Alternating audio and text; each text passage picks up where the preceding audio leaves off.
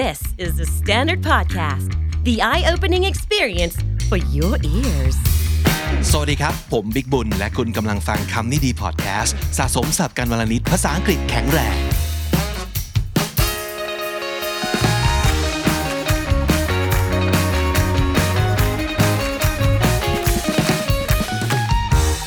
วันนี้อยากจะ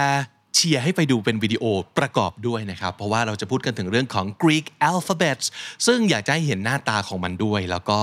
วิธีการออกเสียงอะไรต่างๆเนาะจริง ๆ แล้วมันมีความน่าสนใจของมันอยู่นะ เดี๋ยวเราจะมาลงลึกกันว่าทำไมต้องกรีก why Greek alphabets นะครับแต่ว่าก่อนอื่นอยากจะเชียร์เช่นเดียวกันนะครับ ให้คุณผู้ฟังไหนๆถ้าสมมติเกิดไปที่ YouTube แล้วนะครับ กด subscribe ด้วยถ้าเกิดยังไม่ได้กดนะครับแล้วก็ถ้าสมมติเกิดอยากได้content หรือว่าอีเวนต์หรือคลาสหรือเวิร์กช็อปหรือกิจกรรมที่นอกเหนือไปจากออดิโอวิดีโอปกตินะครับ ลองไปเป็นสมาชิกของ KND Club กันดูที่ YouTube Channel ของ KND Studio นะครับ แล้วเราก็จะมีโอกาสได้มา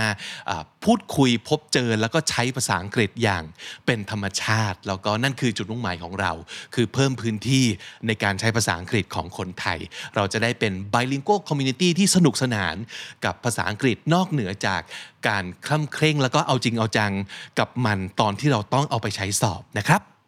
วันนี้ว่าในเรื่องของ Greek alphabet นะครับหลายคนอาจจะบอกว่าเฮ้ยเดี๋ยวนะ ภาษาอังกฤษก็ยากแล้วจะให้เรียนภาษากรีกด้วยหรือไม่เชิงนะฮะไม่ต้องถึงกับเรียนภาษากรีก แต่ว่าพยัญชนะกรีก ตัวอักษรกรีกมันมีความน่าสนใจ แล้วก็มีการใช้งานบางอย่าง ที่หลาย ๆ คนอาจจะรู้สึกคุ้นเคยแล้วนะครับ เช่นเอาตัวอย่างง่ายๆเลย เช่นโควิดอย่างเงี้ย ตอนตอนแรกเราจะใช้สายพันธุ์ แล้วก็ตามด้วยประเทศ สายพันธุ์ ตามด้วยเมือง สามพันธุ์ตายตามด้วยทวีปอย่างนี้เป็นต้น ซึ่งนั่นนั่นเป็นปัญหา เพราะว่าหลายคนจะรู้สึกว่ามันเหมือนเป็นการเป็นการปะยี่ห้อให้กับคือเป็นการ attach สิ่งที่ไม่ดีกับกับสิ่งที่มันไม่มีความดีหรือไม่ดีในตัวของมันเอง เช่นเอเชีย เช่นไชน่า เช่นลอนดอน เช่นไทยแลนด์ มันมันไม่ควรถูกเอา คาว่าโควิดมาแปะแล้วอยู่ด้วยกันแล้วเรียกมันเป็นชื่อเรียกไปเลยนะครับเขาก็เลยบอกว่าโอเค งั้นต้องตั้งชื่อใหม่ให้กับสายพันธุ์โควิด แล้วก็คุยกันไปคุยกันมา ก็มาลงที่เรื่องของการใช้อักษรกรีกนะครับ ทีนี้คำถามก็คือหลายๆ คนอาจจะสงสัยใช่ไหมครับว่า why don't they use just use English alphabet instead of the Greek alphabet like COVID A COVID B COVID C เขาบอกอย่างไงครับเขาบอกว่า Greek is a natural choice because of the Greek early scientific and mathematical innovation ถ้าสมมติเกิดใคร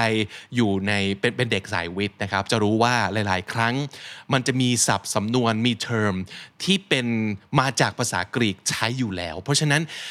ตัวอักษรกรีกนะครับ เทอมหรือว่าศัพท์กรีกบางอันเนี่ยมันอยู่ในวงการของ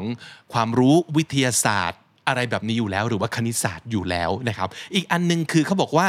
it might be because there are lots of scientists from lots of nations and using English could be biased and might suggest that English is superior to others อ่านี่คืออีกหนึ่งประเด็นที่มันอาจจะอ่อนไหวแล้วก็เซนซิทีฟนิดนึงคือ จริง ๆ แล้วเนี่ยมันมีหลายชาติมากเลยที่เขาก็ไม่ได้ใช้ภาษาอังกฤษ เป็นภาษาหลักภาษากลาง การการพยายามให้ทั้งโลกใช้ภาษานี้อาจจะเป็นการบอกเป็นในๆว่าภาษาอังกฤษ ดีกว่าอะไรอย่างนี้เป็นต้น ก็คือโอเค จะได้ไม่ต้องดราม่าจะได้ไม่ต้องถกเถียงกันใช้กรีกแล้วกันนะครับโอเค วันนี้เราจะให้ทุกคนทำความรู้จักกับอักษรกรีกนะครับ แล้วก็ไปดูหน้าตาของมัน ซึ่งเชื่อว่าหลาย ๆ หน้าตาเนี่ยจะคุ้นเคยกัน แล้วก็มันออกเสียงอย่างไรนะครับ ตลอดจนมันมีความหมายที่เอาไปถูกใช้ใน everyday English บ้างหรือเปล่า ซึ่งไปติดตามกันเลยนะครับอะตัวแรกก็คือตัว A นะครับตัว A คือ alpha ครับ หรือว่า alpha จะ a หรือ r ก็ได้ยินทั้งสองอย่างนะครับ alpha ตัวที่สองคือ beta เบต้าถ้าสมมติเกิดเป็นกรีกแท้นะกรีกแท้เขาว่าต้องออกเป็น vida ออกเสียงตัว b เป็นตัว v นะครับ vida หรือว่า veda นะครับ แต่ว่าถ้าสมมติเกิดโดยทั่วไปคนใช้ภาษาอังกฤษก็จะออกว่า beta นะครับ ตัวต่อมาคือ gamma gamma ตัวที่ 4 คือ delta สัญลักษณ์สามเหลี่ยมหลายๆ คนคุ้นเคยนะครับ delta ต่อไปคือ epsilon epsilon นะครับ epsilon ตัวต่อไปคือ zeta zeta เป็นตัว z นะครับ eta eta theta theta iota หรือบางทีได้ยิน iota นะครับ iota or iota kappa kappa lambda lambda mu หรือมูนะครับได้ยินทั้งสองอย่างจะมูจะมิวก็ได้นะครับ คือตัวนี้ที่หน้าตาเป็นอย่างนี้นะครับ new new psi psi ตัว xi นะครับ ออกเสียงว่า psi นะครับ แล้วก็อันนี้ตามกระแสเลยนะครับ ตอนนี้ล่าสุดเลยนะครับ omicron ปลายปี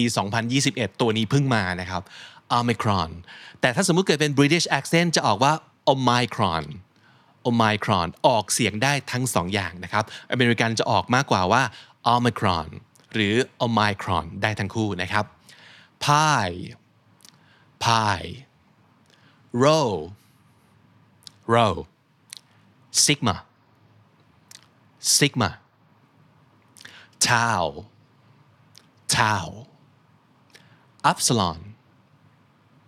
epsilon phi phi she she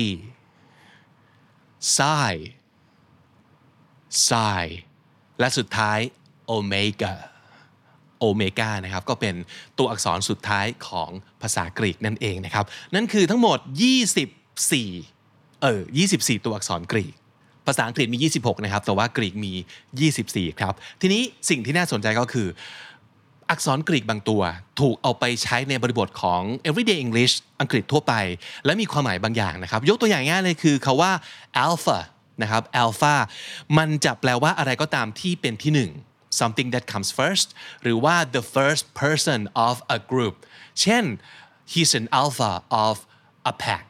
he's an alpha of the pack ก็คือเขาเป็นจ่าฝูงนั่นเองนะครับ alpha เป็นได้ทั้งผู้หญิงผู้ชาย ผู้หญิงก็เป็น alpha ได้ แต่ขอให้เป็น leader ของกลุ่ม เป็นผู้นำของกลุ่มนะครับ นั่นคือ alpha นะครับ อย่างคำว่า beta หลายๆ คนคงเคยได้ยินว่า เฮ้ย โปรแกรมมันยัง beta อยู่นะ ก็คือมันถูกพัฒนามาเป็นสักประมาณรุ่น 2 แต่ว่ายังไม่เป็นรุ่น final ที่เอาไปใช้งานได้จริงนะครับ ก็จะเรียกว่าเป็นตัวทดลองอยู่ นั่นก็คือความหมายของ beta uh, we are doing a beta test on our product อย่างนี้เป็นต้นก็คือกำลังทดสอบอสินค้าอยู่ประมาณนั้นนะครับและอันต่อมาผมว่าน่าจะจำง่ายนะ เพราะว่าเดลต้ามีสัญลักษณ์เป็นสามเหลี่ยมนะครับ และในความหมายเชิงนอกจากทางวิทยาศาสตร์ คณิตศาสตร์แล้วนะครับ ยังมีความหมายเชิงภูมิศาสตร์ด้วย เพราะว่าเดลต้าแปลว่าพื้นที่สามเหลี่ยมปากแม่น้ำนะครับ นั่นคือเดลต้า อีกอันหนึ่งที่น่าสนใจ อันนี้ผมไม่เคยใช้มาก่อนเลย แต่ว่าจากการรีเสิร์ชพบว่ามีคนใช้บ้างนะครับ ก็คือคาว่า iota iota นะครับ iota iota แปลว่าอะไรที่มันเล็กน้อยมาก ๆ ในเชิงจำนวนนะครับ เป็น an extremely small amount นะครับ ตัวอย่างตัวอย่างเช่นนะครับ he doesn't have an iota of common sense นะครับ คือไอ้คนนี้เนี่ยไม่มีแม้สักกระพีกเดียวของสามัญสำนึกสัก จี้เดียวก็ไม่มีนะครับ นั่นคือ iota เป็นต้นนะครับผมว่าพูดแล้วมันก็ดูเก๋ๆดีเหมือนกันนะครับ ก็ลองหาโอกาสใช้ดูแล้วกันนะครับ iota และสุดท้ายนะครับคือ omega omega ก็แปลว่าอย่างที่บอกมันคือตัวอักษรสุดท้ายของกรีกอัลฟาเบตใช่ไหมครับ เพราะฉะนั้นมันก็จะถูกอ้างอิงถึงอะไรก็ตามที่มันอยู่ท้ายสุดนะครับ เป็นตอนจบตอนอวสานตอนปลาย ตอนท้ายของอะไรสักอย่างนะครับ ก็เป็นต้นว่า so for example if you refer to something as an alpha and omega of the whole thing that means it's the first thing and the last thing เป็นจุดเริ่มต้นและเป็นจุดจบของอะไรบางอย่าง เป็นต้นอะไรอย่างนี้นะครับ ก็เอานะใช้ใช้ก็ยากเหมือนกันแต่ว่าถ้าเกิดเรารู้ความหมาย เวลาอย่างน้อยนะ ต่อให้เราไม่ได้เป็นคนใช้เอง แต่เวลาเราได้ยินเราจะเก็ตว่ามันคืออะไรนะครับนั่นก็คือเรื่องราวของ Greek alphabet ก็หวังว่าจะออกเสียงตามกันไป แล้วก็คุ้นเคยกับตัวอักษรกรีกมากขึ้นนะครับ แล้วก็หวังว่านะหวังว่า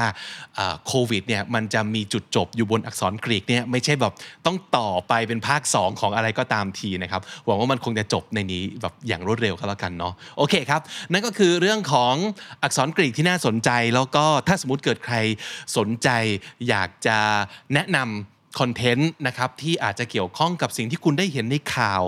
สมมุตินะหรือว่าสิ่งที่เอออาจารย์เคยพูดประโยคนี้ แล้วก็ไม่ทันได้ถามอยากให้เราอธิบายเพิ่มเติมนะครับ สามารถคอมเมนต์เอาไว้ได้เลยในคอมเมนต์เซ c ชั n ข้างใต้นี้นะครับ แล้วเราก็จะทำกันบ้านจากสิ่งที่คุณอยากให้เราพูดถึงหรือว่าอยากออยากให้เรานำมาฝากกันนะครับ สรุปศัพท์วันนี้นะครับ เป็นแบบโอ้โหศัพท์ภาษากรีกก็มานะครับ alpha แปลว่าจ่าฝูง แปลว่าอะไรก็ตามที่เป็นจุดเริ่มต้น เป็นอันดับหนึ่ง number one ของอะไรสักอย่างนะครับ นั่นคือ alpha beta ก็คือเป็นตัวทดลองที่ยังไม่ได้ถูกใช้จริงนะครับ beta ครับ delta คือพื้นที่สามเหลี่ยมปากแม่น้ำนะครับ delta iota คือจำนวนที่เล็กน้อยมากๆ an extremely small amount นั่นคือ iota และสุดท้ายโอเมก้าคือตอนปลายตอนจบตอนอวสานของอะไรสักอย่างหนึ่งนะครับโอเมก้าและถ้าติดตามฟังคำนี้ดีพอดแคสต์มาตั้งแต่ episode แรกมาถึงวันนี้คุณจะได้สะสมศัพท์ไปแล้วทั้งหมดรวม 6,100 กับอีก 91 คำและสำนวนครับ และนั่นก็คือคำนี้ดีประจำวันนี้ครับ ฝากติดตามฟังรายการของเราได้ทาง Spotify Apple Podcast หรือทุกที่ที่คุณฟัง podcast ครับ ผมบิ๊กบุญวันนี้ไปก่อนนะครับ แล้วก็อย่าลืมเข้ามาสะสมศัพท์กันทุกวันวันละนิด ภาษาอังกฤษจะได้แข็งแรง สวัสดีครับ The Standard Podcast, eye opening for your ears.